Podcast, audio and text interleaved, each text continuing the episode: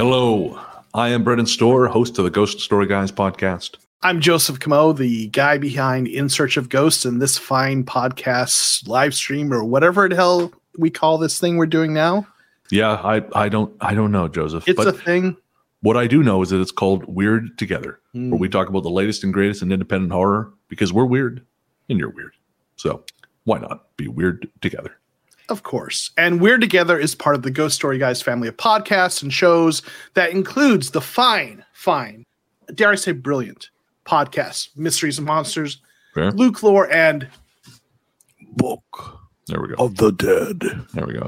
Which I listened to this week and rather enjoyed. Oh, this is the first time you listened to it? No, I've listened to it before. Just it's been a while. I was going to say there's like 57 volumes in the Patreon thing. I only make one every week for you, Joseph. Jesus, sorry, specifically man. For you too. I know it's just for me, and I let you down. Monster. But we're glad to be here. We're joined by Ren Lemieux, who's joined us. Also, saying good evening, dear sirs. I'm sure there's a few other folks Ren. In there, but thank you, Ren. It's always good to have you hanging out with us. Yes, and I have to say, Joseph, we're here to talk about a very, very special film. Not the good kind of special. I'm sad to say. We are here to talk about the latest film from, I've been using the phrase, the ghost of Dario Argento, and that is Dark Glasses. Now, we don't have a trailer for this one because, well, frankly, it wasn't worth making a trailer for, but we will say Dark Glasses tells a story of a prostitute named Diana, who is being pursued by a crazed serial killer in the style of all great Italian gialli, not to the quality of great Italian gialli, let's be clear, but in the style of great Italian gialli. And at the same time, she manages to do a sick jump and murder some people in front of their son, and then sort of adopts him in as much as she is kidnapping. Can be adoption. We'll talk about it. That is the plot of the film, and you can perhaps understand why there was no need to do a full-on trailer, because it's just not that interesting. But it is a lot of fun. We're really, really looking forward to talking this one, especially after Saloum. Joseph, which was so solemn and such a really great piece of art. Mm-hmm. And now we have this really great piece of, well, we'll talk about it. Yeah, a piece of something. With Saloum, we were talking about this before we went live. It was a great film. And for me, it was, just really a great conversation in terms of just really enjoyed it. It was very engaging. Yeah. Really appreciate getting to watch a great piece of film like that. But, there weren't jokes to be made or things to poke at. It wasn't a little bit hard to riff on child soldiers, Right. So it wasn't it was an engaging conversation, but it wasn't fun, I guess, in the way that we like to have with some of these. And boy, oh boy, has this film that we watched this week given us fodder to return to our old ways of taking pot shots and making jokes. So that's right. We are here. Right? For all the cheap shots. But before we get there, of course, whenever you watch a movie, you don't just watch a movie. You take every movie you've ever seen into that theater with you, or my bed here in the room as I watched Dark Glasses. So before we talk about the film itself, we got to talk about our baggage. All right, Joseph, you first. What was your baggage heading into Dark Glasses? I didn't have much. I wasn't familiar with the film or the director. I'm not as versed in film as you are. That's staggering to me that you weren't even familiar with it. I know these horror movies are kind of newish to you, but that you hadn't heard of Argento really surprises me. Mm. Yeah, I just don't have. Yeah, so I wasn't really familiar with it. I knew it wasn't going to be the same as Saloum. You kind of tipped me off that it wasn't going to be at that level. Yeah. But there was something you mentioned that, and we'll get into this, the opening scene, that the sequence that you really enjoyed. And I actually thought that was interesting as well. We'll talk about that in the talk to God. But that was really about it. As far as what I had for baggage, I didn't know what to expect. It wasn't as panned as your favorite Demonic, it had better, reviews than that. So I at least had a little bit of hope there. I just finished my coffee, so I am full of both caffeine and rage. Demonic is such a better movie, but that's another conversation entirely.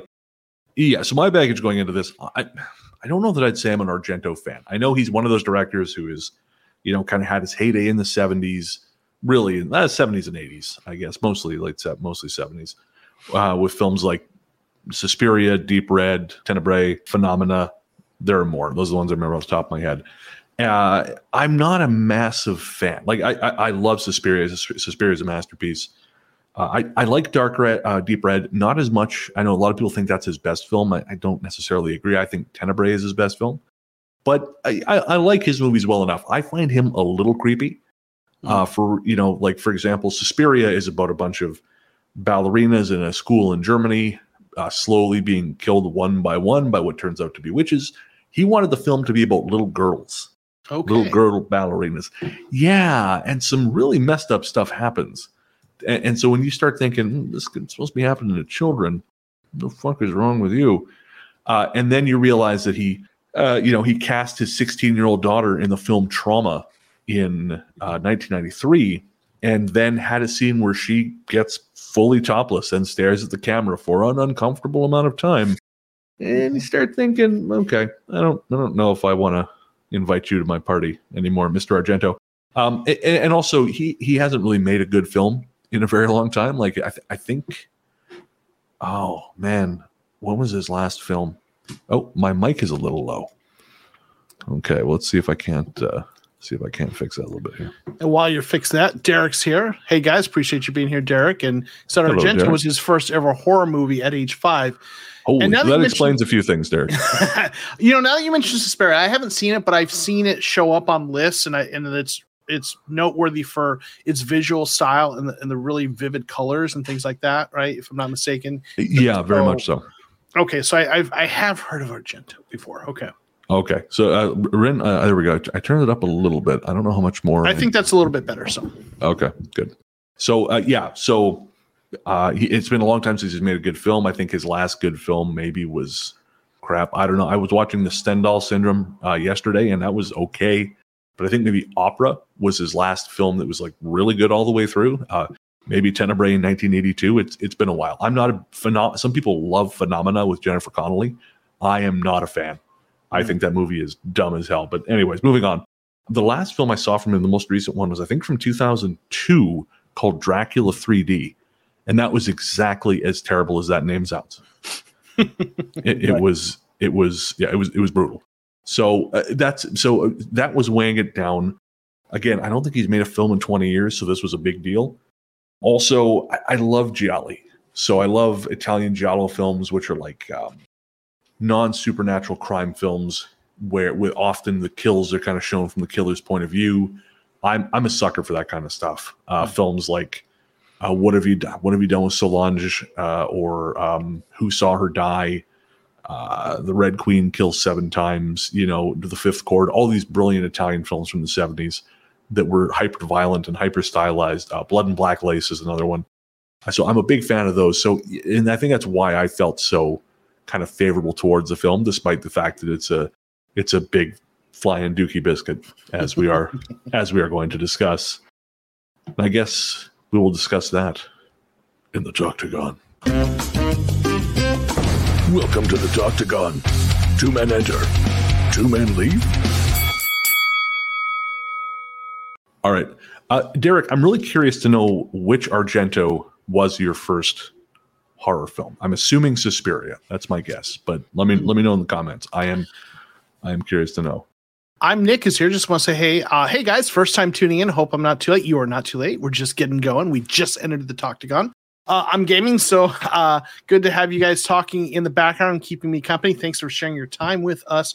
Big fan. Appreciate you hanging out with us. Hells yeah. Thanks for hanging out, man. Thanks for listening. Honestly, you don't want to see this anyways. Joseph's fine. He looks great. I always look like. I always look like that kind of hefty, the hefty Cenobite from Hellraiser, you know, the one with like the weird teeth. So yeah, no, you're not missing anything on this side. Nice. Speaking of which, you're lucky I didn't ask you to watch that. I did watch it. Oh, you did? On my own. Interesting. What'd you think?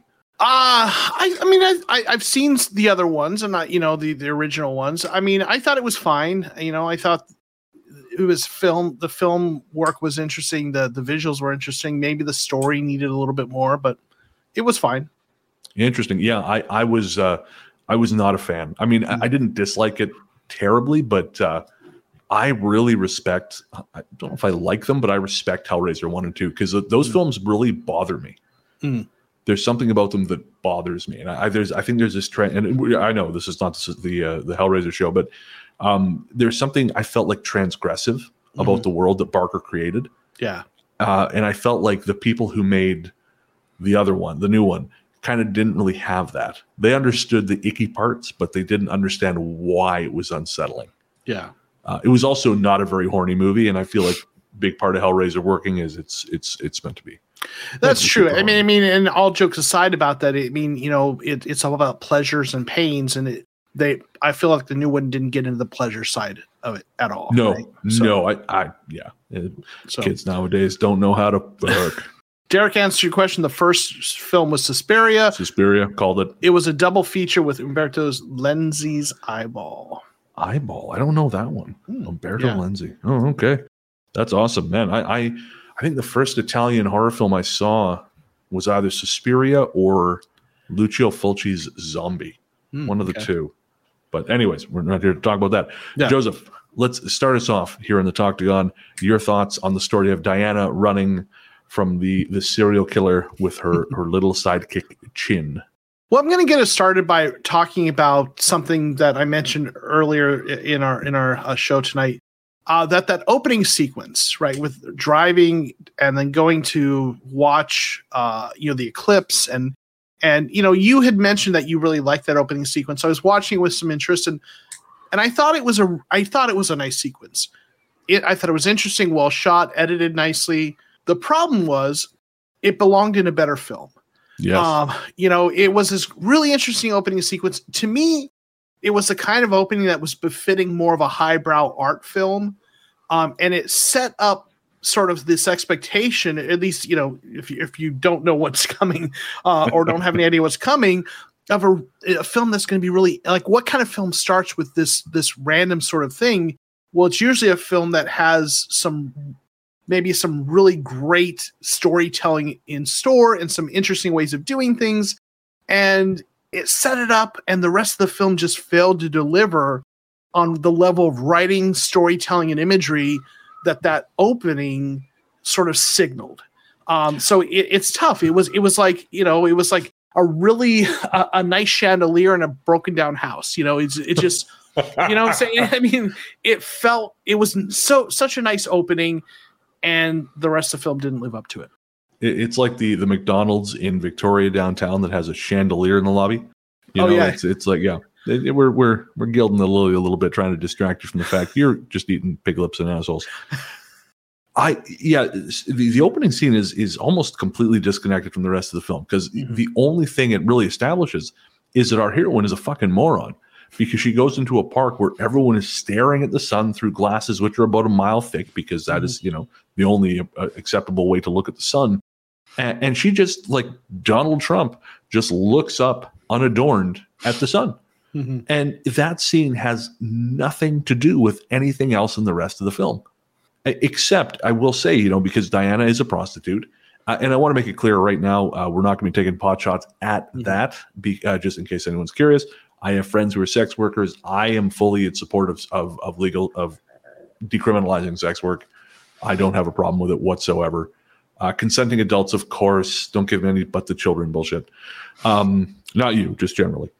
Anyways, so just get out of the way. But the first person that Diana hooks up with, he basically is telling us how we should feel about her.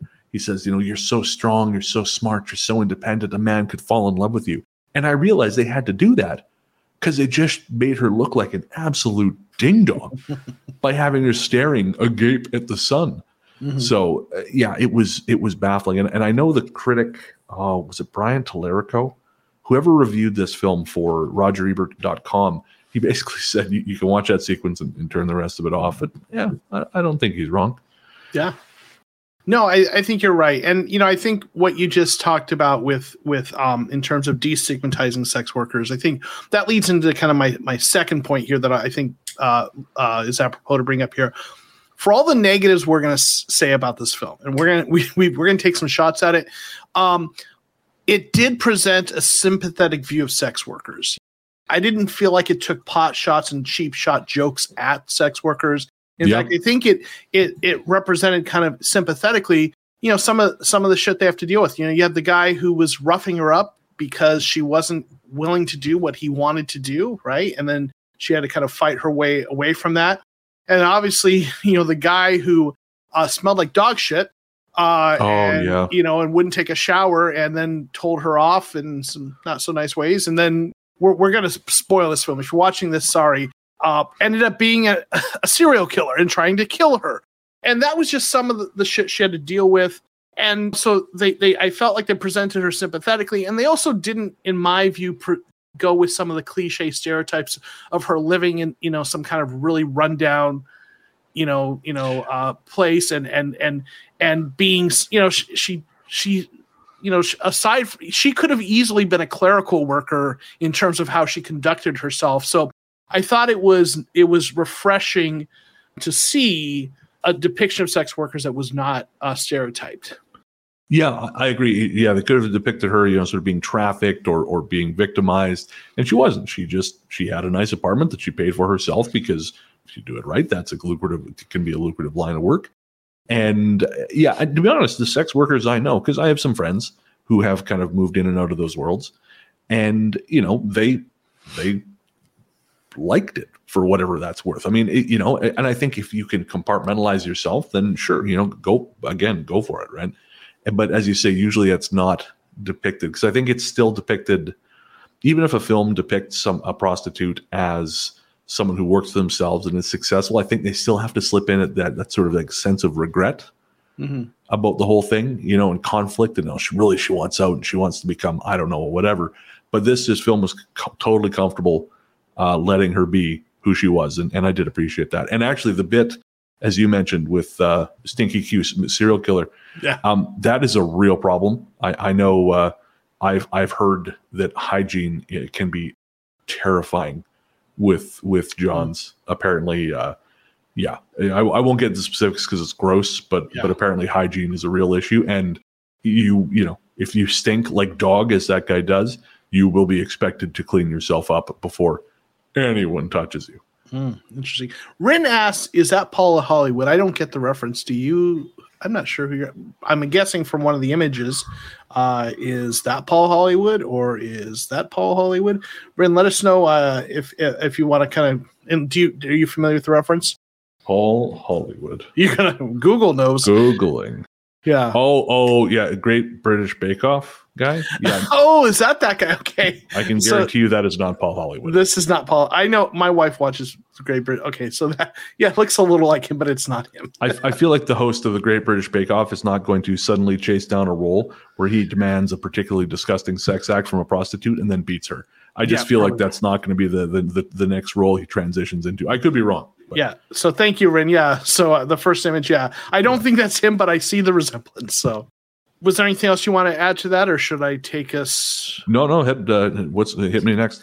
Okay. The next thing I noticed is, and this is just a minor point that just stuck out to me as I watched this. So this doctor, you know, who's telling her about her loss of eyesight, this doctor has the bedside manner of a tax auditor.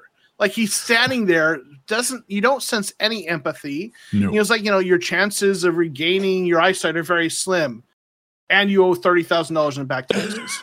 and we're auditing you. And we're auditing you. Goodbye.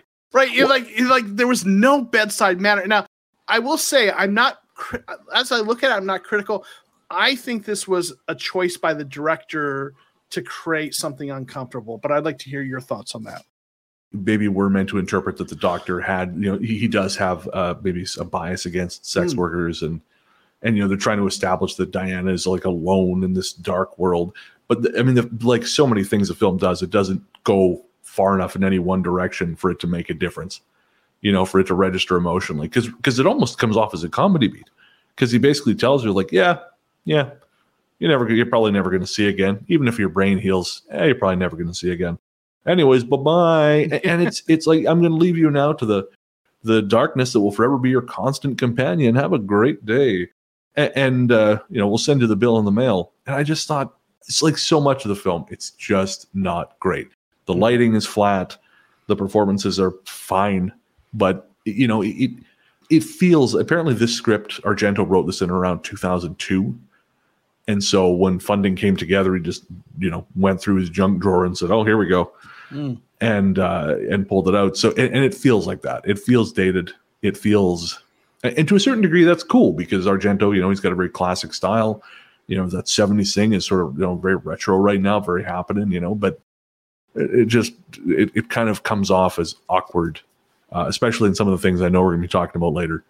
So, you know, the next thing I wanted to talk about here is just in general, a number of things about the interactions, which were sometimes confusing and unbelievable, and the various things about the interactions relationship between Diana and Chin, the young boy, right? Who, you know, she's being chased as, you know, by Mateo, the dog shit smelling dude. And she hits the car that, you know, that Chin is in, and his, you know, ends up killing both of his parents. And so they're, you know, so there's this all going on, and like, you know, so, you know, she like shows up at the home he's at, you know, while I think his mother, I believe, is in the hospital still, but his dad is dead or something. It's unclear because later he tells him that his mom's dead. You know, so like, you know, she shows up and she gives him a video game system with this really, really awkward smile. Like, "Hi, sorry about your parents, kid, but here's a video game system." And, you know, and he's not really having it. And, you know, and then he throws the system away. The kids take it. But then when she leaves, he kind of wants it back, and she comes back and she's like, "Give it back to him this instant." And so they give it back to him. And then she leaves and he's like, "Huh, I mean, yeah, she kind of killed my parents, and she's kind of creepy with that weird smile and stuff. But, and I don't know what she does for a living, but she seems okay. Maybe I'll go live with her." Right. And it just was weird. I there's more to the relationship, but I'll give you a chance to jump in on that. Well, the expression on his face there was sort of like I sort of interpret that or call that the cop movie, "You son of a bitch," you know, we're like, okay, well, we don't like each other, but by God, I respect you. And I didn't get a chance to cap it, but the way her car hits his parents, what should have happened, because I've been in car accidents a couple times. And, you know, when you hit someone from the side, you hit them from the side. It's full on, and you kind of spin, and it ain't much fun. But what happens to her, and I understand, I think they did it this way because they had a very particular image of how they wanted the parents to look when they were dead. But she does this sort of Duke, she's rammed from behind by the killer. And she does this sort of Dukes of Hazzard-esque, you know, kind of hits the car at like an upward angle, like she's just gone off a ramp. And it was just this very, you know, sort of bullet / drive-esque way of killing these people, like a Grand Theft Auto stunt gone wrong. And literally, I think the whole reason to do that was because Argento had this image of these two people with their faces just peeled like grapes in the front seat of the car, because it's messed up. Yeah. I mean, not like Terrifier 2 messed up. Don't go see that. Yeah. But still, it's kind of gross. And I just had this thought, like he's sitting there, "Huh, those people cut me off in traffic. Man, I'd like to rip their faces off with my tires." Oh, I can do that in a film. Into the script it goes. Real quick, Wendina, thank you for being here. We are discussing Dark Glasses. So, you know, so if that is the film we're discussing. So currently streaming on Shudder. Yes. 2022 release. So yeah, so okay, and that yeah, and it, so it feels like he had this thing, this image he wanted, and he found a way to work it in, you know, whether it was worked or not, and looked realistic or not, how it got there, right? So, something else about the relationship that I thought was interesting when she finally tells Chin, "No, your mother is dead, but don't worry, just close your eyes and pretend it's a bad dream, and it'll go away." And I'm like, well, how about I close my eyes and pretend it's not a bad movie instead? Can we do that? But in seriousness, though, as I thought about this more, this is one of those things that I wonder if this was intentional. But I mentioned how I think I mentioned that there's certain things about her life as a sex worker that I think subconsciously or psychologically come out. And then I was wondering, you know, when we're faced with uncomfortable situations, trauma, and when we're faced with someone who's dealing with trauma and we don't know, you know, a lot of times people say the stupidest shit because they don't know what to say. Sure. It'll get better. And whatever. And a lot of times when we do that, we will pull from what we know. And I just, then it occurred to me, I wonder if when she's telling him, close your eyes, pretend it's a bad dream, if this is how she deals with some of her Johns that are maybe not as kind as the first gentleman who said very kind things to her and seemed to treat her well, as we saw him later in the film. So when that struck me, that was one of those things that I'm going to give the director credit that maybe that was intentional. And that although they didn't explain it, which, you know, maybe sometimes it's best if you don't explain those things, let them be. Maybe that was an interesting note that he struck, one of the right notes he struck in a film that is otherwise a bunch of botched chords, you know? So I don't know. What do you think about that? I mean, I think you make a great point. I think it's very possible, probable really, but like, again, so many other things in the film, it was half-assed. They didn't take the time to, you know, maybe a throwaway line where she mentions like, oh, this is how I cope, you know, when things are not going the way I want them to go or when they go badly, this is kind of how I cope. But we never get a chance to set that up. So instead, we're just watching this poor little kid finding out, not only is he on the run from a stinky serial killer, but he finds out that his mother's dead. And she's like, no, sleep. It'll be over soon. No, it won't. Son, you're going to open your eyes. They're still going to be dead. Yeah, I got bad news for you. And so it like so many things, it kind of functions as a comic note. Like there's a scene where, of course, they're being chased towards the end of the film. And, you know, she wanders into some kind of electrical bunker that just happens to be out there in the Italian countryside. And she smashes a lamp, which I assume is for her leveling the playing field. So the killer is also blind. But the scene is so badly lit, it looks like she smashed a lamp, but there's still light everywhere else. And again, it's an unintentional comic beat. She thinks she's now in the darkness, and it's still pretty goddamn bright. And that accomplishes nothing. She never uses that darkness. She eventually just chin turns up. They blindly wander outside, and then the killer just happens to stroll along and find them. That was like a wasted scene. It felt like that he needed to kill 2 minutes, 3 minutes of, you know, film to stretch it, and so let's throw that in. Yeah. And, you know, I think, yeah. And, you know, with the whole, you know, with Chin, the worst thing about waking up from his dream is, you know, he wakes up from that dream looking at, you know, a bad impression of Renee Zellweger, right? So, you know. I don't know, man. I've woken up to worse things than that smile. Okay, so that's fair. That's fair. Let us not cast too many stones. That was the last thing I had about the relationship. There was anything you wanted to add about the relationship between those two? Oh, between her and Chin? Well, just the fact that she essentially abducts him, you know, because he's at the home and it's run by nuns. So it's, you know, awful. And if you think, Bren, that's really anti-Catholic of you, I suggest you look up The Keepers. It's on Netflix. You'll learn some stuff. So anyways, she goes to meet him and he's really unhappy and he's going to be, you know, adopted out to a family. He doesn't want that. And then she just kind of sneaks away and finds her because she left her card with a nun. And she just sort of lets him stay and then lies about the fact that he's there. And I thought, well, what's the end game here? You know, at some point, you can't just keep him in the attic feeding him fish heads. Like, he's going to have to go to school, right? That's just expected.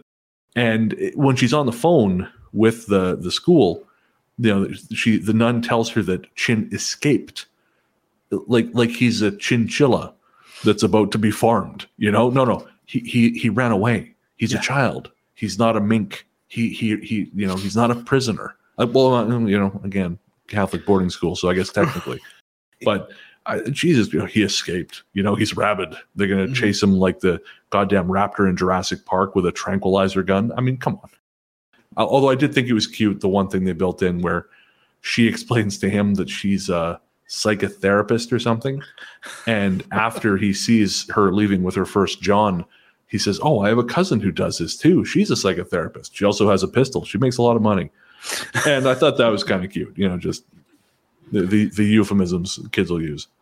Right. Yeah, no, that was clever. Some of the other points I want to make were there's just a smattering of things about this film that were bad, and a collection. I would say there are a smattering of things about this film which were good. Yeah, and everything else is bad, right? Correct. So there's a collection of things that, to me, I describe them as eye roll worthy, right? Kind of writing, directing, and visual effects.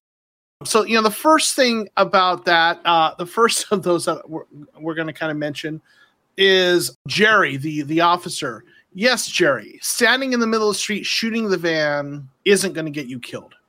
You know, like maybe move, but then it gets worse. He gets hit by the van, and then his partner is like crying over him. And listen, I get it. They work together, but like someone just killed your partner. Maybe have your head on a swivel, like figure out what's going on with the murder guy in the van first, and then deal with Jerry.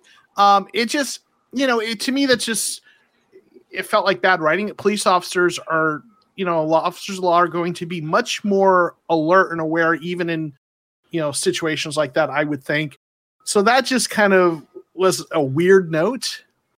That's funny because I have a friend who's a police detective, and when he was just getting started, the film End of Watch came out. Mm-hmm. And I don't know if you guys haven't seen End of Watch. It's a film directed by David Ayer from, I want to say, 2009, 2010. It's actually a very good movie. But, you know, right at the end, a couple of the two cops get, or one of the cops gets shot because he's grieving his partner. And that was exactly the complaint that my buddy, because he went to a big, like, organized screening of the film. He said, no, that would not happen. You know, you would not spend your time pining over your partner. But I guess that just comes down to, you know, we need the script, we need the plot to do certain things. Mm-hmm. I will say, though, not only is it insane that the cop stood there for 16 days shooting at the approaching van and apparently never hitting it. Right. Like, I guess the Avis or Hertz that they rented the thing from said, you will not damage this van or we're charging you. And they could not afford that. But honestly, the only point at all those cops serve was to have that scene, because they only turn up one scene before. We have no connection to them. They turn up because apparently they need two detectives to chase down an escaped kid from an orphanage. And then one of them just goes all crazy and like basically breaks into the house of the blind woman, forces past her, and does a warrantless search, which is awesome. Right. But that's literally, they turn up, they make noises, he violates her civil liberties, and then he gets run over by a car. And I mean, yeah, good. But also, there's no purpose to it. It's just like we need scenes. Well, shit, you know, because they had two detective characters earlier. And then they just who were two men, and then they introduced this male and female detective, only to kill them off immediately. It's like he forgot what he was writing partway through. You know, he sort of dozed off, or he got high or drunk. He's like, oh, right, yeah. You know, it's like he was writing the script in his refractory periods. You know, and I think it's interesting you mentioned that, because when I first saw them in my notes, I was like, this cop is acting suspicious. I thought they were maybe posing as officers. That would make more sense. It would make more sense. And, you know, when I think about, okay, why were these officers introduced? I mean, essentially what they were is sort of a MacGuffin, is to introduce suspense or threat, some sort of threat that she's going to get imprisoned or something. But it felt very ham-handed and impotent, because it's like he had, and there'll be a few other things I'm going to mention in a few moments. The director seemed like he had to try to resort to these attempts to create suspense, because he really did a shitty job of creating it with the antagonist. Right? Yeah. I mean, like, yes, this guy's chasing in a van and he's this serial killer, and yes, there were some murders, but like for some reason, even though there were violent murders in the film, something about the way it was set up just didn't create a sense of threat or fear or suspense. And like it and he, you know, and I'm guessing he wasn't trying to hide who the murderer was, because there were, like, we know who you are, dude. We know you're the guy that smells like dog shit. We get it. Okay. So he didn't do a good job with suspense, because we saw shots of the murder and there were dogs around, and he said when she first met him, when he, you know, she told him to take a shower, he said he had been working at the kennel. It was just, you know, so I just feel like the director didn't do a good job. If he was trying to conceal who the antagonist was, he did a piss poor job of that. And either way, he just, something about it did not create legitimate suspense or fear or threat, at least in terms of the emotions of that. So it felt like he had to, you know, throw some cops in there who you might think are not really cops, right? And this leads to one of the other things, like, okay, that doesn't work. Let's throw in some water snakes from hell. Sure. And, you know, while we're at it, let's make these tiny snakes turn into constrictors and to somehow get around her. Like, nothing about those snakes' movement or actions was natural. I'm sorry, a snake that size, that's not a big snake, not a huge snake, right? It's medium size. It's not big enough to be a constrictor. Right? Yeah, you know. But like that snake that size is not big enough to be a constrictor threat to a human. If it has venom, it's a venom threat. But a snake that size isn't going to get around. It's not going to get. Nothing about those snakes look natural. But even if they did, this is supposed to be a crime suspense, and then you throw snakes from like these water snakes from hell because you can't pull off a suspense film with Mateo, so you throw the snakes in there. It just felt like flailing and impotent. Oh yeah. I mean, so for folks who didn't watch the movie, lucky you, Chin and Diana are fleeing from Stinky Dog Killer, and they end up stumbling into apparently like a snake's nest in a lake. And the snakes I thought the snakes were going to turn out to be venomous or something because they're bit a whole shitload of times. Mm-hmm. And they really hype that up. And they're biting us. They're biting us. And I thought, oh, okay, this is really going to go somewhere. And then really it's just, no, oh, man, that sucks. Oof, ouch, dicks. You know, so that it really doesn't go anywhere. Yeah. But going back to the lameness of the killer and just how flat everything is, I recently watched Opera, Dario Argento's Opera, for the first time. I think it's from 1987. It's not amazing, but it's solid. It's, again, a pretty good giallo. But to illustrate the difference in trying versus, you know, in the two films. Now, of course, Opera was made at a different time in film history. You know, budgets were higher. Argento's career was much higher, so he was getting more budget, so he could do more complex shit. But the killer in Opera is picking off the members of this opera, one by one by one. And at one point, they established that the killer attacked some of the ravens or the crows that are meant to be used as part of the production. While committing a murder, he killed several of the crows. And they keep saying that crows don't forget. You know, you fuck with a crow, it will remember. And so in the climax of the film, or what should be the climax, it goes on too long afterwards, they're in the opera, and someone figures out, oh, I know how we can identify the killer. Let the crows out. Crows don't forget. And the crows zero in on this dude, and they literally pluck out his eye. And then he has to run because he has been exposed. You know, the crows remembered. And so that you've got setup and you've got payoff. And it's quite grand. And again, you can't always do grand. You know, budgets aren't what they used to be. But just the fact that enough thought went into that to put together setup and payoff. Whereas in Dark Glasses, you've literally got the killer revealing himself by saying, it's me, Stinky Dog Man. And I'm pretty sure that's almost verbatim. Yeah. Like I don't know if you've ever, you know, if you've ever exposed your flaccid penis to someone and it's just like, there it is. Yep. Here we are. That's what that reveal is like, you know? It's just like a sad elephant. It's just it's very dispiriting. It's, again, I liked the movie. I found it entertaining, but if you sort of look at it within his larger catalog, it's a little sad, dangly ding dong. So I'm just updating a sign. Can you read this? Days since a penis joke, 67. Oh, there goes the pizza party. Yeah. So, great, Bren. Thanks. You ruined it for everyone. If I didn't have lowbrow, Joseph, I'd have no brow. Nice. Okay. Yeah. I mean, it just doesn't work, right? And you know, in general, the practical effects I felt like didn't work. I don't know if this is his style or not, but like the filming of it was flat at points, but it wasn't horrific. I mean, there was not the camera angles were interesting, I thought, at points. The lighting needed some work. The acting wasn't the worst, but the visual effects that were involved in this, the practical effects were like 3 notches below everything else. And that's a low bar to begin with, I guess you could argue.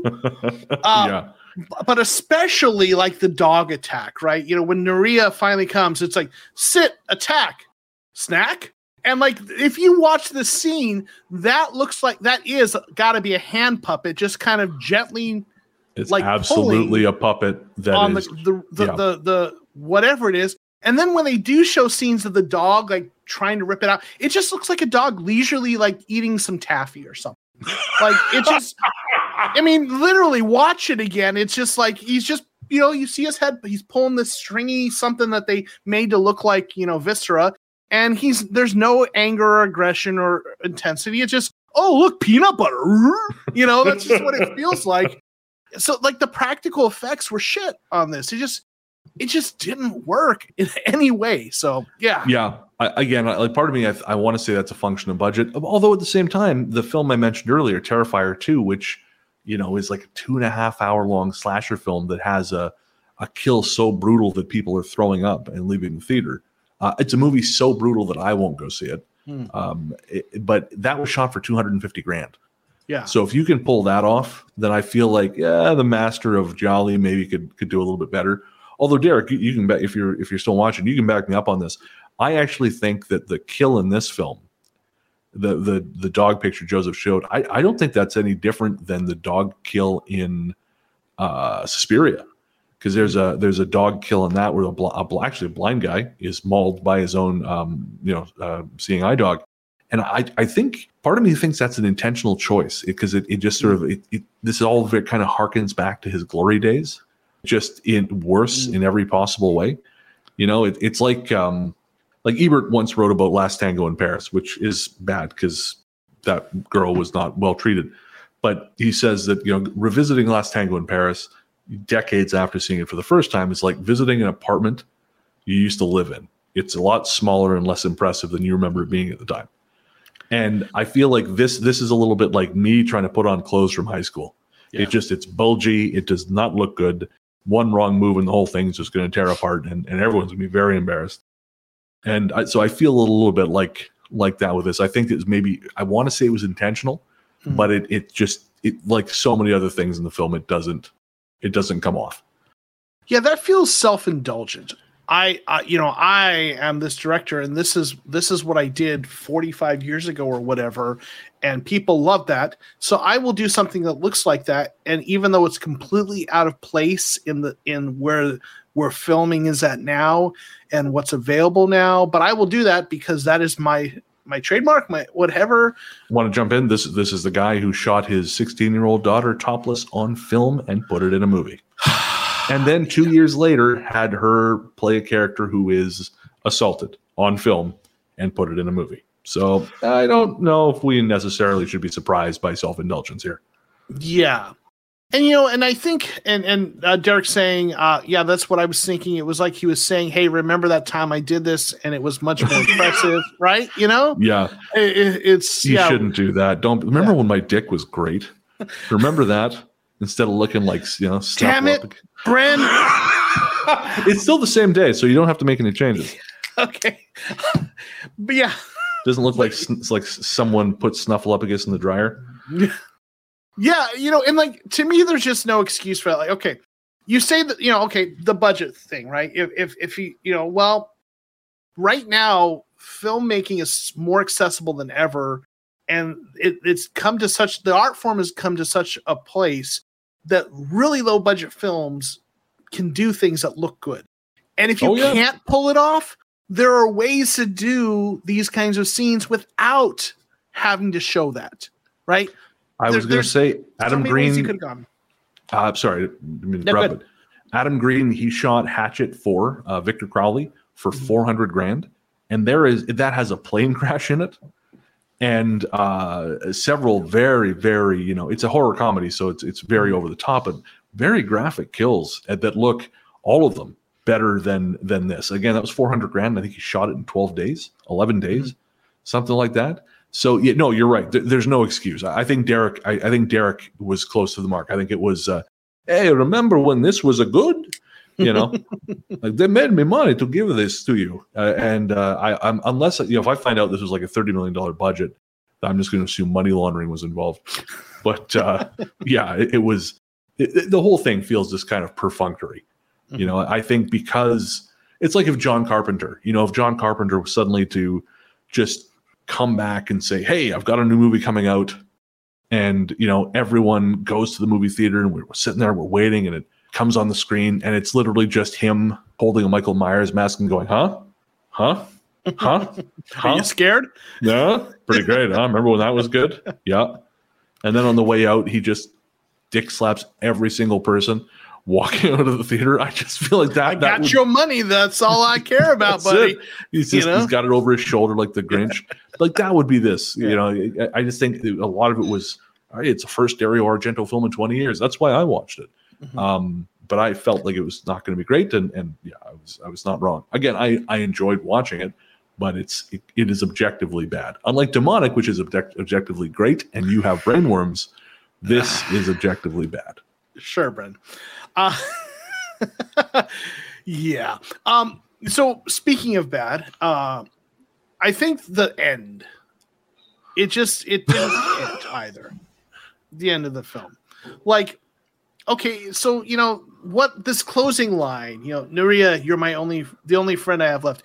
Like, it's like they couldn't decide whether they wanted to go with a full-on happy ending, right? Where somehow maybe she adopts Chin and whatever legally, or even they keep in contact, or with a tragic ending where something happens and she dies. So they go with like the depressing one. Well, I guess I'm going to go home to my apartment, microwave myself something to eat for dinner, and listen, not watch, to Matlock reruns. Like, that's like they went with like the lame, bored, depressing. Like commit to tragedy or happiness, but don't give me the the emo kind of ending or whatever. I don't know. What were your thoughts on that ending? No, you're right. I watched something recently. I watched the film Lake Mungo, which a lot of people talk about as sort of this lost, brilliant ghost story. It came out in 2008. It's a found footage film from Australia. And I finally managed to watch it because it's not available here in Canada, but it was streaming for free on Tubi. And, you know, it's fine. It's creepy in some places. But some people talk about how devastatingly sad it was. And I really didn't think that. I didn't feel like it earned that. I feel like it kind of went, sad, you're sad now, instead of actually earning that, you know? And I kind of felt that way about this. You know, they're going, hey, you really like Diana, don't you? I mean, I guess. Maybe. She's all right. She's got some crazy eyebrows going on. But, you know, sure, she seems fine. Well, aren't you sad that she's alone? I don't know. Her life was fine before. Her and Chin didn't really have they were together for 2 days. I don't, what she's got. I'd rather have the dog than a kid. She's got a dog now. She didn't have that before. And podcasts. I mean, the film looks like takes place in the 70s, but it's a modern film. She has an entire library of podcasts. She can listen to Joe Rogan. She can get radicalized. She's really got tons of options. Yeah, I think, yeah, so it was very unsatisfying and not even, like, I get that, like, avoiding fan service in terms of films can be a good art, you know, part of art. Like don't give people exactly what they think or want. But what people want is a happy ending, so give them a tragedy. If you want to throw a curveball, give us a straight-up tragedy, not a, you know, like, meh. Or spend more time building the relationship between the two of them, showing that, hey, I much prefer living this way instead of living alone.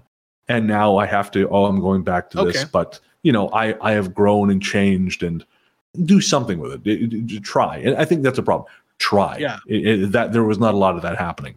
That's a great point, because I think that could have worked, right? If you felt this connection between her and Chin, like, man, At first they weren't really, something wasn't working, but over time these two, they belong together as a family, right? Yeah, son of a bitch. Yeah, and then you rip them apart at the end there. Then we feel it, but we didn't feel it. No, there was not a creature was stirring.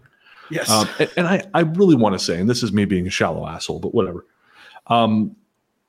When you watch, like, Italian, these movies from the 70s and 80s, especially the 70s, there are some gorgeous fucking people in those movies. Like, these are good looking Italian people. You look at yourself, because I've been in Italy, and, you know, there's a lot of good looking people there. They're really well dressed. I looked like stinky dog shit guy. you know, and I was just dressed like this being in Italy. This film has the most aggressively average looking people in it that I have ever seen, that I've seen in an Italian giallo film. These people were so unimpressive, I half expected to see me wandering on screen just in some kind of fugue state. Like it was, I don't know. I don't know if people thought, well, no, I'm absolutely not going to star in a film for Dario Argento because he's goddamn weird. Or if it was just like, no, we're going to shoot in HD and no one really understands how to do makeup for that. I don't know. It was a very odd choice. And you know, there's still some very good looking people in there. Don't get me wrong, but there was a lot of just meh looking people. And that's great because it gives me hope, you know, for my Hollywood career if I got to go to Italy. But it was surprising. Yeah. You know, the last thing I have is just a simple takeaway, and that is the main point of this film seems to be the lesson here is just take a fucking shower, dude. Right?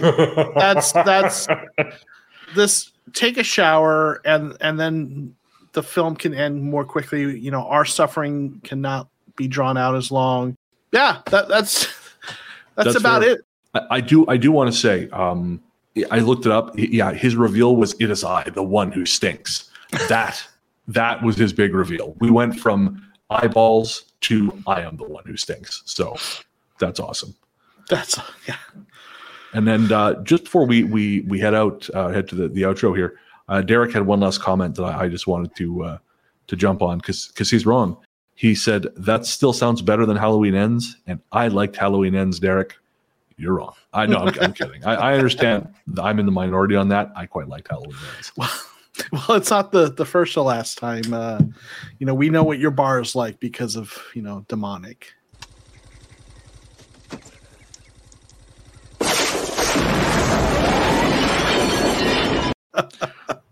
I put a bunch of those. I turned those into GIFs and put them on Twitter so people could just take them and use them. But I finally took out the part with your face, although I desperately wanted to leave it in. Well, I appreciate that. I prefer not to be a meme if that ever, you know, kind of goes viral. What a saint I am.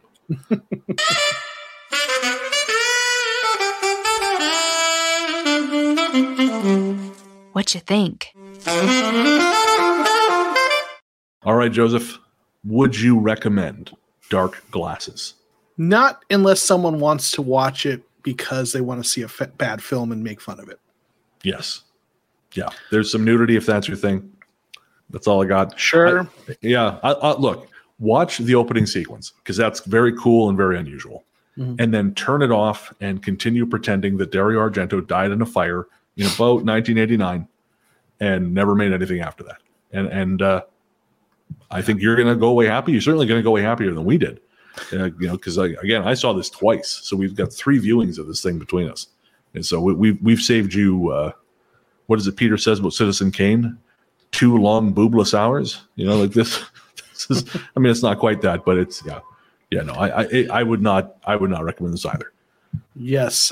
And on an interesting note, I do think that sting you just played, this was the first film that it probably fit. Yeah.